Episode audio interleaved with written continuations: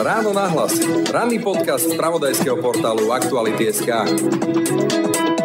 Prezidentka Zuzana Čaputová oznámila, že sa už nemieni uchádzať e, v druhom funkčnom období o post štátu. No a na Slovensku to rozputalo diskusie o tom, čo to vlastne politika je, respektíve ako máme vnímať politika. Či je to nejaká služba, ktorú si objednáme, politiku splní a potom zase sa vráti k tej svojej práci, k svojmu povolaniu, alebo je to nejaká až obeta, až e, do rodinných pomerov, pomerov detí a od ktorej sa nemôže utiecť, odísť, že je to niečo ako kapitán na lodi alebo generál v bitke.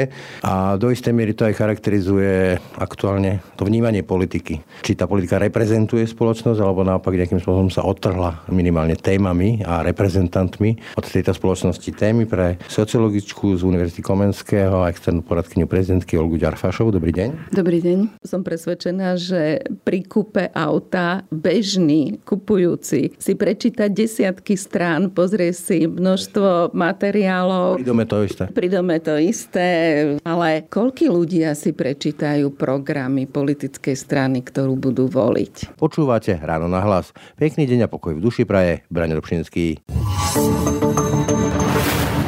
Na festivale Pohoda sa na teba teší aj Kia, pre ktorú je umenie inšpiráciou. Navštív zónu Generátor inšpirácie, v ktorej ťa čakajú aktivity nabité umením od Slovenskej národnej galérie. Zaži inšpiratívne workshopy, diskusie, zapoj sa do tvorby Artwall Puzzle alebo si nabí mobil vďaka elektromobilom. Príď sa nabiť umením a energiou do kreatívnej zóny Generátor inšpirácie Kia na festivale Pohoda 2023. Kia, movement that inspires.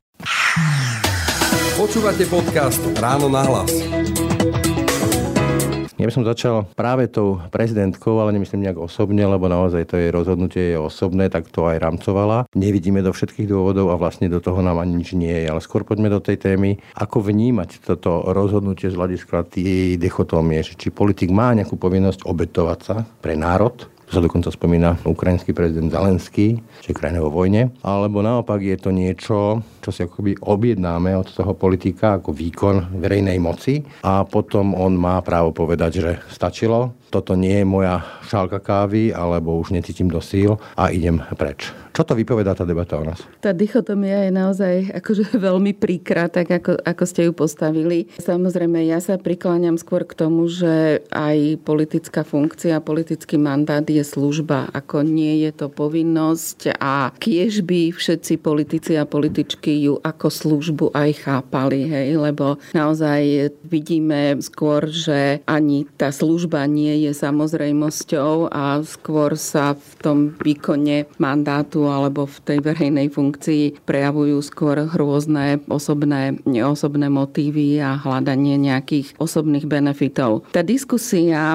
ktorá prebehla, myslím si, že bola veľmi zaujímavá, nastavila isté zrkadlo aj, aj našej spoločnosti. Možno spomeniem také dva momenty. Jednak ten, že naozaj si musíme uvedomiť, že demokracia v našej krajine nemôže závisieť na jednom človeku. Hej? Čiže tu na, ak v tých prvých reakciách naozaj bolo také, až také horekovanie, Ježiš Maria, čo s nami teraz bude, prezidentka Čaputová o rok odíde a nebude znovu kandidovať, tak mám pocit, že to posilnilo aj takéto uvedomenie si toho, že každý jeden musí pre tú demokraciu niečo urobiť a nejakým spôsobom sa jej zastať. Ten druhý moment, a to by som bola veľmi nerada a už dúfam teda tie ďalšie debaty do toho nesklznú, pretože mnohé tie vyjadrenia mali príchuť nejakej rozlučky, čo samozrejme tiež nie je ten prípad, pretože prezidentka nerezignuje, prezidentka ešte rok bude v úrade so všetkými kompetenciami hlavy štátu. Čakajú nás mnohé úskalia ešte v priebehu toho roka, takže je tu s nami a možno aj po skončení tejto role možno jej líderstvo nájde uplatnenie v nejakej, nejakej inej oblasti. Takže v žiadnom prípade nie obeď a myslím si, že ak sa niekto obetuje, tak e, asi potom ani nevie ten mandát vykonávať s tým étosom služby je to akože skôr už potom premietnutie nejakého takého osobného, možno aj snahy byť nejakým hrdinom nad rámec toho, čo tá situácia vyžaduje. Nechcem to teraz samozrejme nejako porovnávať s ukrajinským prezidentom Zelenským. To je vojna, ale mňa napadá taký úplne iný príklad, že to často počúvame povedzme v tej staršej generácii rodičov, že ja som sa pre vás obetoval, milé deti a potom v podtone je také, že na teraz mi to nejako vráťte. Ja som žil pre vás a keď tie deti vyletia z hniezda, už zrazu tí rodičia nemajú zmysel života. Ale vrátim sa k tej politike. Mne to trošku pripomína také tie neustále volanie až vydieračky politikov, že toto sú kardinálne kľúčové voľby, teraz sa hrá úplne o všetko a takéto fanušikovanie, že toto je ten spasiteľ, toto je ten vyvolený, ktorý nás vyvedie z tých temných vôd, to bolo po Mečiarovi, to bolo po Ficovi, hej. Alebo naopak, potom si tam premietame všetky svoje frustrácie do toho neobľúbeného politika, ale o tom predsa politika nie, alebo respektíve u nás je. Ale čo to vypoveda o zrelosti našej politiky, že my neriešime vôbec programy, neriešime to, čo tá strana reálne chce, ale ideme po tom, že či ten politik ehm, dokonca ako vyzerá, alebo potom ehm, aké má osobné slabosti, či nám je sympatický, čo je nemerateľné. Áno, ešte k tým rodičom a potom teda to vydieračské a teraz nám buďte za to vďační, hej, čiže úplne... A to, čo chceme my. A rob to, čo chceme my a si nejakým našim rukojemníkom, lebo my sme sa kvôli tebe obetovali, hej, tak toto... Skúsim, ešte skúsim doplniť ten motív, lebo ja to vidím na niektorých politikoch, dobre, pomenujem ho Robert Fico napríklad, ktorý má taký pocit, že vlastne oni si zaslúžia rôzne benefity, typu, že kúpanie sa a nemám čo odpovedať na to, že e, kto mi to poskytol a, a čo vás vôbec do toho, keby sa im málilo to, čo dostávajú oficiálne. No, my sme pred mnohými rokmi, ja už neviem teraz ani pred ktorými voľbami to bolo, ale mali sme takú občianskú kampaň v záujme teda účasti, volebnej účasti. A vtedy sme hovorili, že politici tu nie sú na to, aby sme ich milovali. Ako v nich nemáme ani svojho životného partnera, partnerku a práve ako tento veľmi silne emocionálne podporený vzťah potom ako keby veľmi oslaboval tú kognitívnu zložku, teda tú rozumovú toho, že oni sú tu na to, aby sme my vyvodzovali zodpovednosť, aby oni nám nám skladali účty a aby sme ich my kontrolovali. Hej? Čiže... Pripomína trošku takú zalúbenosť, ako keby až. No áno, a ten étos toho spasiteľa alebo toho jedného, ktorý nás tu zachráni, samozrejme absolútne, absolútne nie je na mieste. A hneď z viacerých dôvodov poviem jeden, že tým, ako keby nás zbavoval zodpovednosti, hej, my vlastne prenesieme tú zodpovednosť za to, aby sme my niečo konali, aby sme sa správali ako zodpovedné svoje právne bytosti a nehovorili, že nedá sa, tak vlastne prenesieme tú zodpovednosť na politika. Ale ak môžem ešte jednu vec by som k tomu povedala, to sa týka naozaj teraz skôr tých lídrov politických strán, lebo v tej vašej otázke je nejakým spôsobom zakodované, zakodovaný tiež jeden problém, ktorý na Slovensku vidím a ten sa týka toho, že my nehovoríme o politických stranách, hej, ktoré sú vlastne tie nezastupiteľné inštitúcie v demokratickej spoločnosti, ktoré by mali byť nejakými štruktúrami, mali by mať svoje pozície ideologické, hodnotové, mali by generovať a presadzovať verejné politiky, ale my hovoríme o politikoch. A teraz si pozrime, že koľké politické strany, obrazne povedané, prežili svojich zakladateľov a svojich lídrov. No. Čiže ja vidím aj tú personalizáciu, tú nadmernú personalizáciu politiky trochu ako problém, lebo s tým lídrom, s tým politikom je naozaj tá emocionálna identifikácia podstatne jednoduchšia, alebo priam sa v niektorých prípadoch ponúka, alebo niektorí vyslovene si o ňu žiadajú, alebo ju nejakým spôsobom aktívne vytvárajú a nie s politickými stranami. To ste mi ale v podstate úplne akože predbehli moju otázku, ktorú som chcel teraz povedať, že tu ako keby zmizol čokoľvek, akýkoľvek buffer medzi tým občanom a tou vrcholnou politikou. Dokonca, že premiér a prezident a ministri a tak ďalej,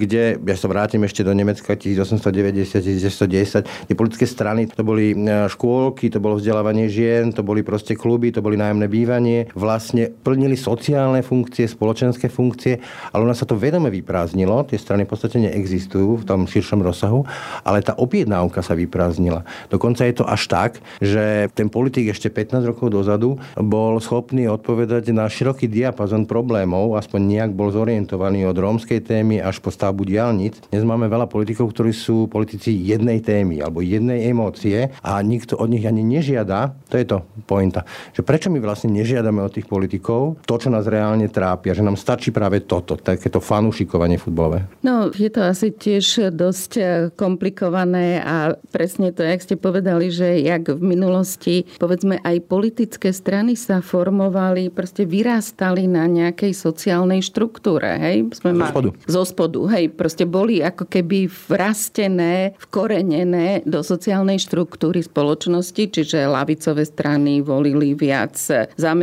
zamestnanci, ľudia blízky odborom, stredopravé strany, skôr podnikatelia a tak ďalej. Toto dneska, ako to prepojenie na sociálnu štruktúru, v podstate u nás sa de facto ani nevytvorilo po tom roku 89, ale vidíme, že aj v tých západných demokraciách, kde to povedzme pred ešte nejakými 50 rokmi, 60 50 fungovalo, ani tam to už nefunguje a tie strany sú ako keby také tekuté niekde v tom priestore a tie väzby medzi virtuálne spoločnosťou virtuálne, hej, virtuálne strany, kde naozaj sa stratila aj tá responsívnosť alebo to zodpovedanie sa politikov spoločnosti, ale jedno s druhým, hej, teraz by sme mohli asi do nekonečna hovoriť o tom, že čo bolo skôr, či ten dopyt alebo tá ponuka. Kolumbus a jeho vajce, ale ešte skúsim... Nie, že Kolumbus a jeho vajce, ale nejaký začarovaný kruh toho, že áno, politici to nerobia, lebo to občania nechcú. Občania to nechcú, lebo na strane politiky nevidia tú ponuku, ktorú by teda mali záujem a potom to končí práve takými veľmi zjednodušenými receptami. Rýchly recept na všetko, hej, 100 eur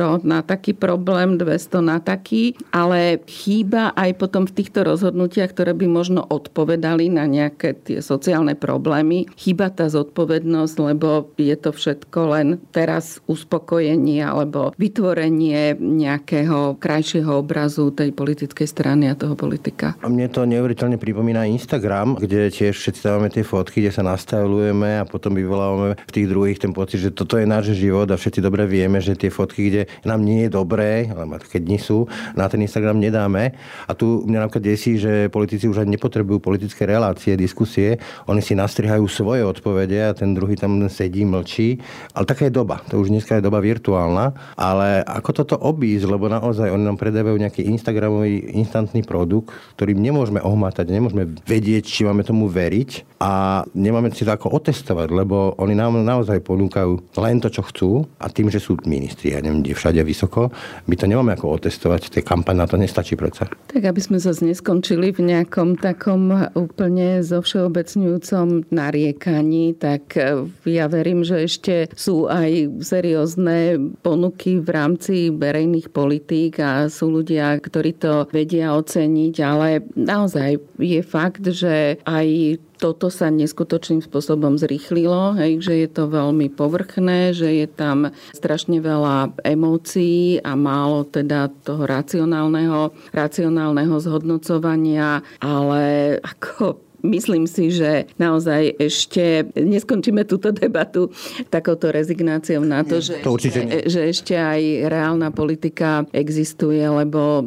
to by už potom naozaj bolo veľmi zlé. Nie, to som ani nechcel takto paušalizovať. E, ale samozrejme, toto všetko platí. Platí tá vyprázdnenosť, platí to, že napríklad ja to vidím aj na nejakých e, diskusiách, kde každý si už vedie svoj monológ, to je jeden model, Druhý model je, že sa vlastne útočí... Sa príde vyhádať. Sa príde vyhádať, sa útočí na prítomnú osobu alebo neprítomné osoby, čo je vlastne tá vecná diskusia, ktorá by bola postavená na argumentoch, ako že by naozaj si tí voliči mohli teraz porovnať tak dobre v rámci, ja neviem, školskej politiky, tento chce to a tento chce to a ja mám povedzme bližšie k tomu prvému, tak to sú už naozaj skôr výnimky, ktoré potvrdzujú pravidlo, ale ale sú, hej, ako to no, by napríklad v komunálnej politike, to, v komunálnej politike to platí, tam ľudia vedia častokrát si akože dať odpočet tomu primátorovi, starostovi. No a to som práve chcela povedať, že aj preto je komunálna politika do istej miery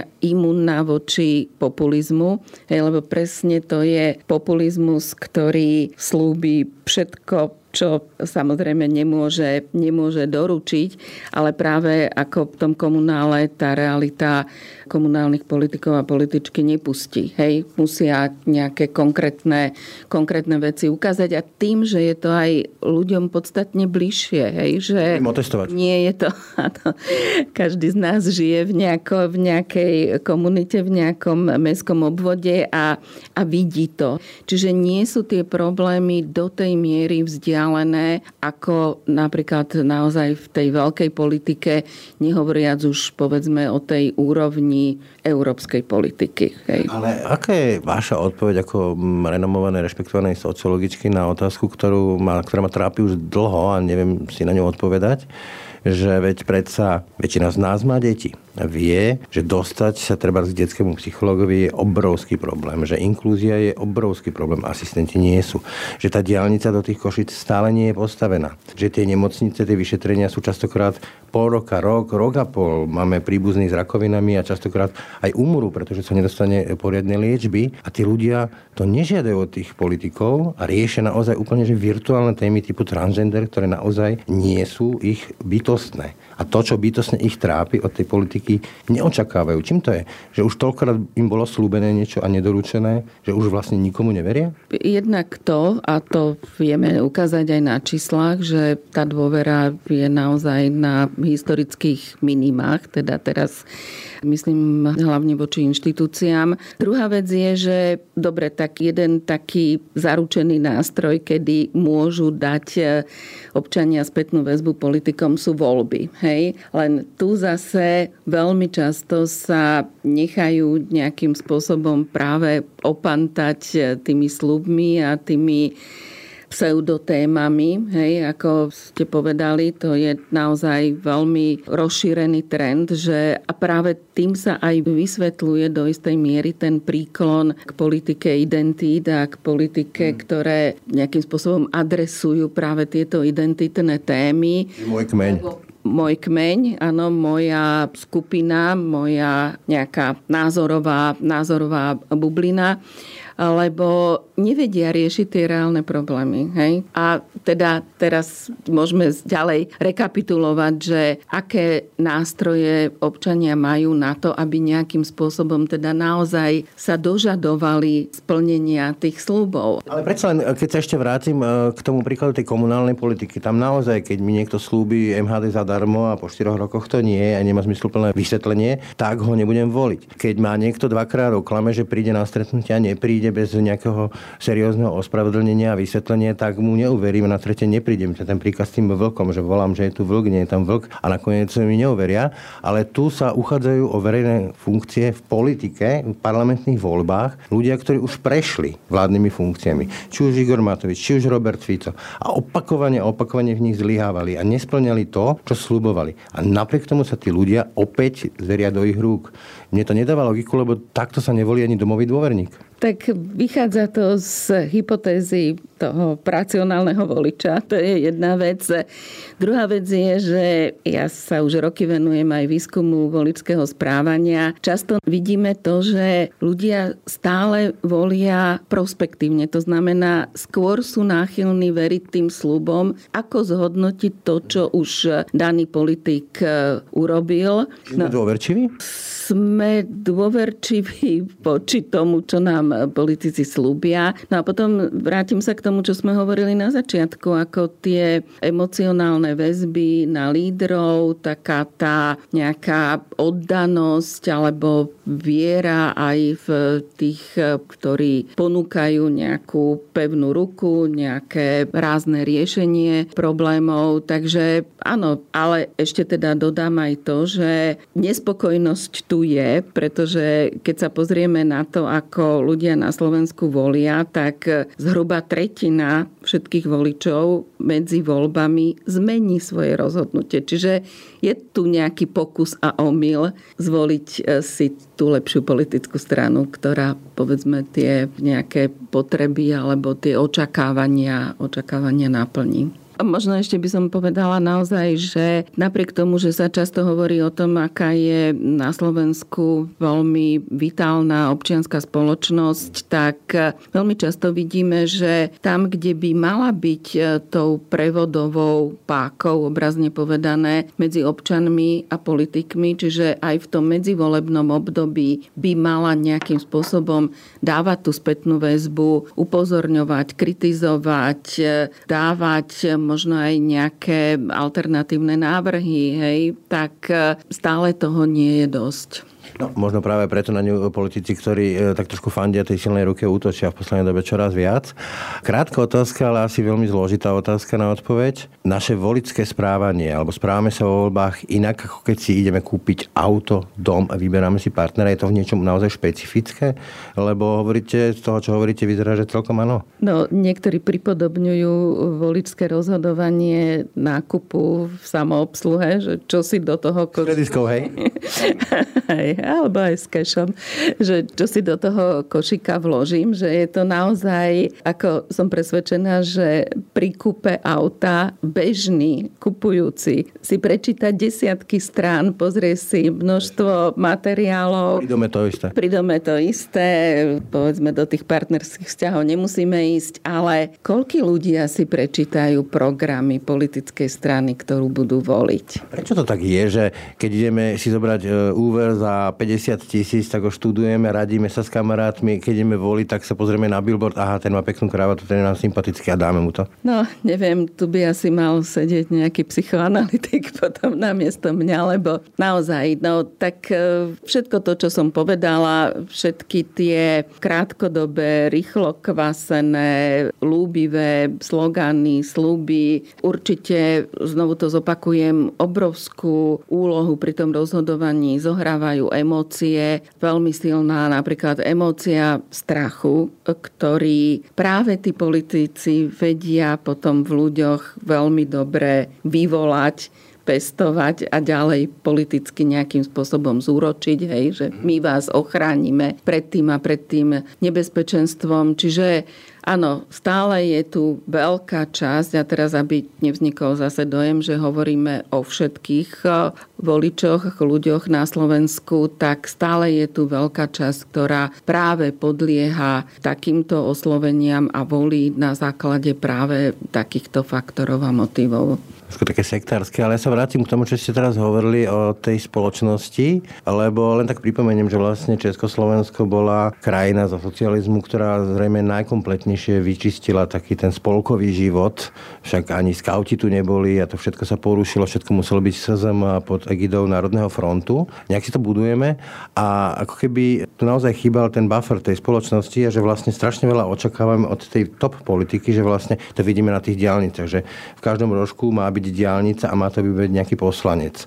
Kde sa stala chyba, že vlastne celý ten sektor, ja nehovorím zase paušálne, že nič nefunguje, ale že vlastne takto veľmi premietame fakt strašne veľa nádejí, túžob, aj tých strachov, ktoré máme, a ktoré sú lokálne, častokrát a riešiteľné na tej lokálnej úrovni, na tú úroveň parlamentu. parlamentu Typický príklad, tretia hodina telesnej výchovy riešená parlamentom. Čo to pre Boha je? Úplný nezmysel, hej. Žiadne iné predmety sa neriešia v parlamente, čiže... rok budú fyzikári a dajú tretiu hodinu fyzik. No, presne tak, ale ako naozaj toto je jeden z tých mnohých príkladov, ktoré naozaj nepatria na rokovanie parlamentu. Ale my sme síce decentralizovali verejnú správu, ale nedecentralizovali sme to myslenie ľudí. Hej? Že stále ono sa to objavuje. Ja myslím, že sa ako to prepojenie na tú lokálnu úroveň, na ten priestor, kde ja mám nejaký konkrétny dosah, sa naozaj posilňuje a možno sme v tých očakávaniach príliš netrpezliví, čiže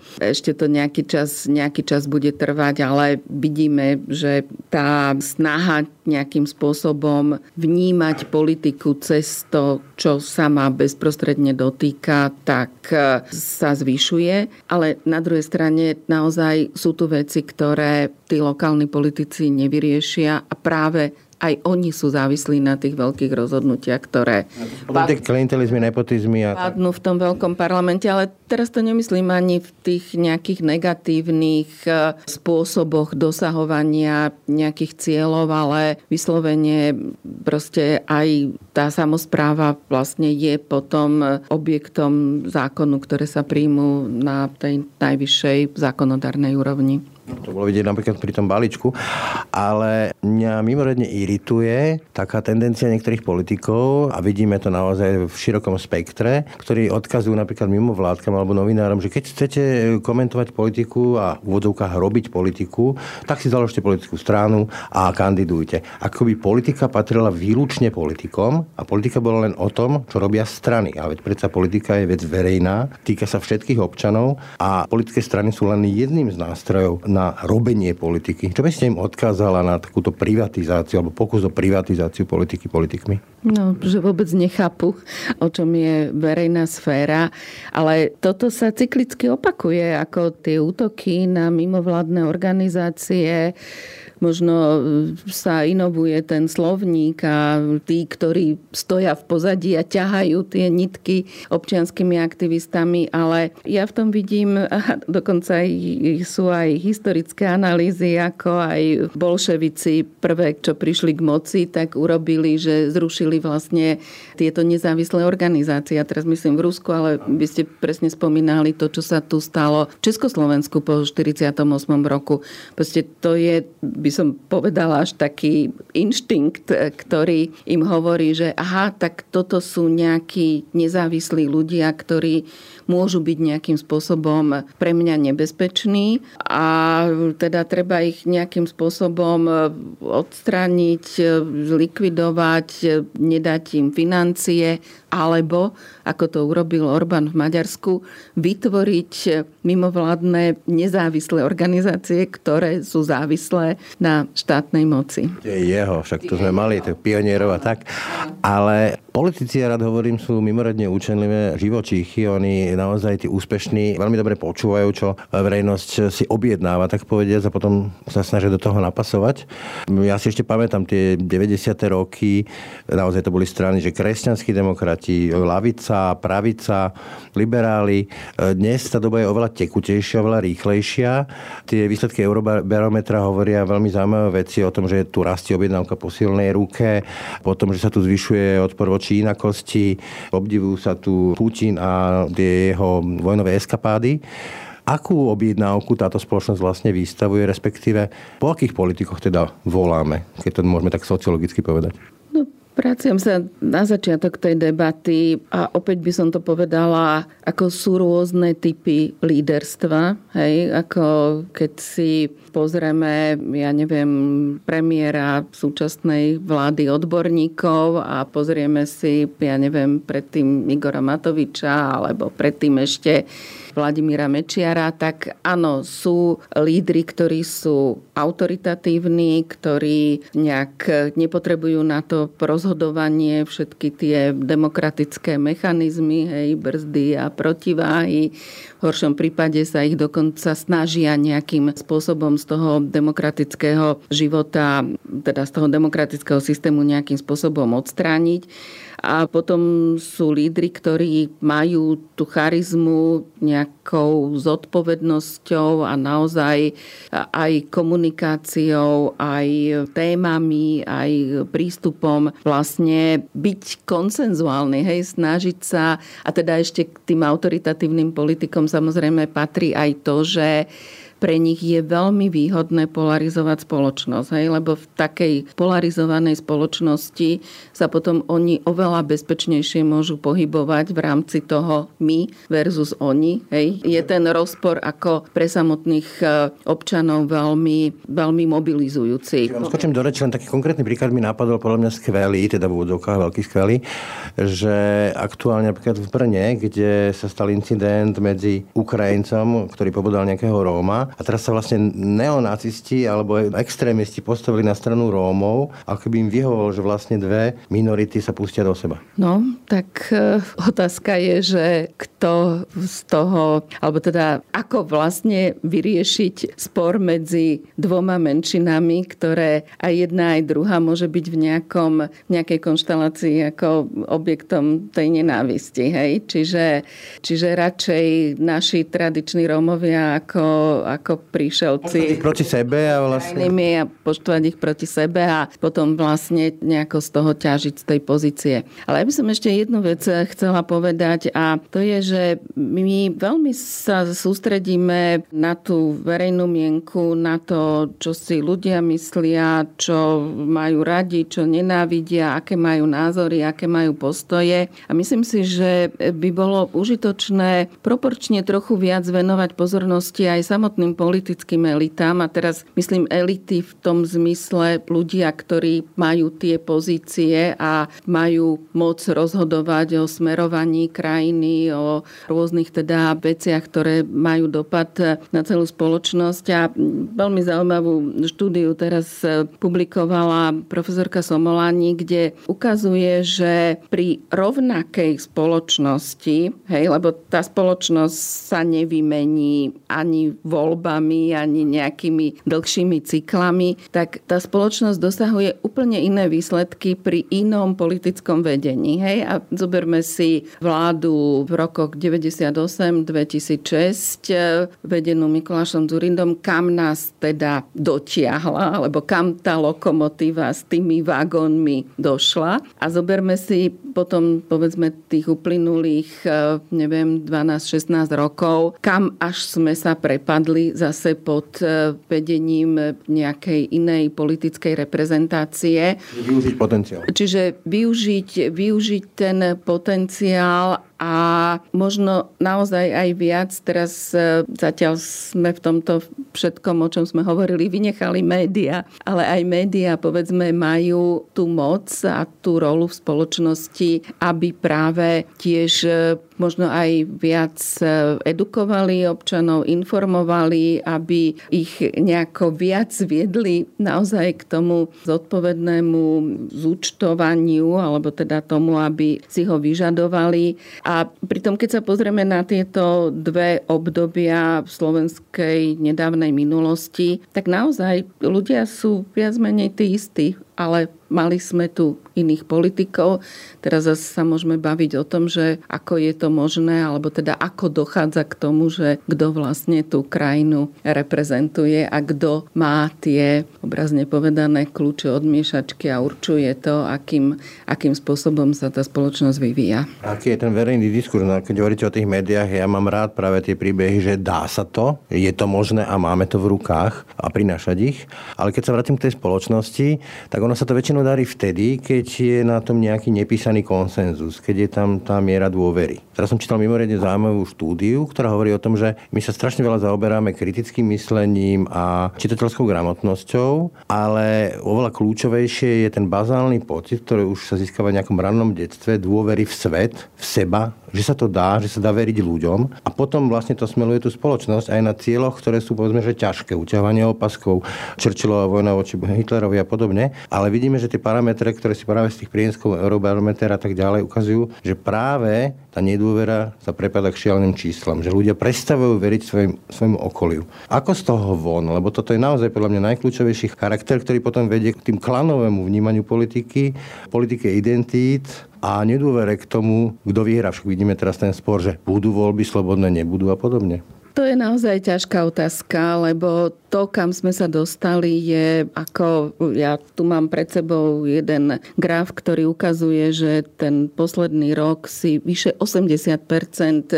tejto spoločnosti myslelo, že ideme nesprávnym smerom. Hej? To vlastne ukazuje, že sa tu vlastne narušila nejaká základná rovnováha, lebo pokiaľ je to 50 na 50, hej, tak jedni sú pri moci, druhí sú v opozícii, dôjde k vlastne nejakej výmene a ideme ďalej, hej, nikdy tých e, spokojných nie je 100%, ale keď tých nespokojných je vyše 80%, tak to znamená, že niečo nie je v poriadku a ja vidím e, tie dôvody aj v tom výsledku predchádzajúcich volieb, e, kedy naozaj a v tom ďalšom priebehu politického vývoja, ktorý teda teraz smeruje predčasným voľbám, ktorý ako keby vychýlil túto krehkú rovnováhu a vlastne spôsobil to, že tí, ktorí tie voľby vyhrali, vlastne nedokázali priniesť ten konsenzus minimálne v polovici spoločnosti a nedokázali tú legitimitu, ktorú v tých voľbách dostali, nejako premeniť na tú dôveru obyvateľstva alebo aspoň polovičnú alebo aspoň spokojnosť aspoň polovice časti spoločnosti. No, čiže takým akože základným reštartom sú tie parlamentné voľby ktoré dávajú, otvárajú šancu na to, že sa tá dôvera v základné politické inštitúcie nejakým spôsobom obnoví, aspoň teda v tom pomere, v akom to bude možné, ale dúfam, že lepšom, aký máme teraz. Napadá mi ešte jeden taký dobrý príklad, e, keď hovoríte o tom pomere, však aj na súdoch je to 50 na 50, jeden vyhra, jeden prehra, ale tu sa ako vytvorila taká nejaká nároková mentalita. Ja si pamätám na taký príklad nedávny, išiel som do parlamentu akurát v deň, keď schvalovali mimoriadnu valorizáciu penzí, to asi pol miliardy a dole penzisti protestovali, že im ukradli 2 miliardy. Že im nestačí vlastne, potom zase kričia, učiteľa nestačí, kričíme všetci, že nestačí, ale povedzme, že v takej rodine, keď mi otec povedal, nemám na to, aby som ti to kúpil a som vedel, že v dobrej viere mi to hovorí, tak som proste mu neutrhol ten rukav na saku, lebo som mal nejaký bazálny pocit dôvery. Ale tu keby vlastne všetci to trháme tú korisť, lebo neveríme, lebo mám pocit, že niekto žije na nás úkor aj napríklad Ukrajinci, typický príklad, žijú na nás úkor. Ako z tohto von? To je ten resentiment alebo ten pocit ukrivdenosti. A ja sa teda opäť vrátim k tým politikom, lebo ja si myslím, že mnohí ľudia by na tento typ uvažovania sami neprišli, lebo proste uvažujú možno v nejakých e, sebe bližších kruhoch hej, v rámci rodinného rozpočtu svojej peňaženky alebo v rámci povedzme tej komunity, ale veľa z tohto naozaj by som tu tú zodpovednosť pripísala tým, ktorí takýmto spôsobom ľudí nejako mobilizujú, presne toto, že iní majú na váš úkor, hej, čo povedzme absolútne nemusí byť pravda, iní sa majú lepšie. Čiže to adresovanie takéhoto nastavenia alebo aj nejakého kultúrneho kódu, hej, vieme, že čo všeličo vlastne v spoločnosti sú, aké pocity nejakej ukrivdenosti, tej kolektívnej ukrivdenosti, hej, že z toho ťažko môže vyrásť niečo pozitívne, ale je to veľmi účinná cesta na práve mobilizovanie toho hnevu a v iných nejakých kontextoch povedzme aj toho pocitu ohrozenia. Hej, že ľudia sa cítia byť ohrození tými druhými. Je to absolútne nezodpovedné a Neviem celkom, ako, ako tomu zabrániť. Ja, iste môžeme si povedať, že by ľudia mali byť voči tomu imunnejší a mali by nejako racionálnejšie o tých eh, veciach uvažovať, ale nechcem skončiť nejakou science fiction. No, ja si myslím, že to je taký boomerang, ktorý sa vráti presne do hlavy tých, ktorí teraz niečo slubujú a potom ich to dobehne. Ale aby sme neskončili pesimisticky, lebo teraz je taký celkom módny a silný narratív, že ono to v tom eh, septembri do dopadne katastrofálne, stiahujme sa a podobne. Ja len pripomeniem, že čo viem, že v Amerike Trump a skoro to dopadlo tak, ako to dopadlo vtedy ten útok na Kapitol. Ja sa vrátim ešte do svojej mladosti. My sme prežili predsa aj socializmus, e, kde si ľudia pestovali tie ostrovčeky pozitívnej deviácie a dalo sa v nich prežiť, lebo tam boli naozaj priatelia, tam boli dobré väzby. Čo ak naozaj príde k obratu politiky neželaným smerom? Teraz nechcem hovoriť o konkrétnych stranách, ale o smere volania po tej autoritatívnej ruke. Však to máme Maďarsko, máme to Polsko. Je táto spoločnosť dosť odolná a ako sa má brániť, keď tá politická moc nás bude chcieť e, zglajšartovať? No, jedna veľmi jednoduchá obrana je ísť voliť v 30. septembra a naozaj myslieť na to, že vlastne tá politická elita neodráža tú spoločnosť jednak jednej, ale vždy sa vytvorí jej podoba viac na základe toho, ktorí ľudia sa na tých voľbách zúčastnia. Hej. Čiže nie len to, že koľko ľudí ide voliť, ale aj kto ide voliť.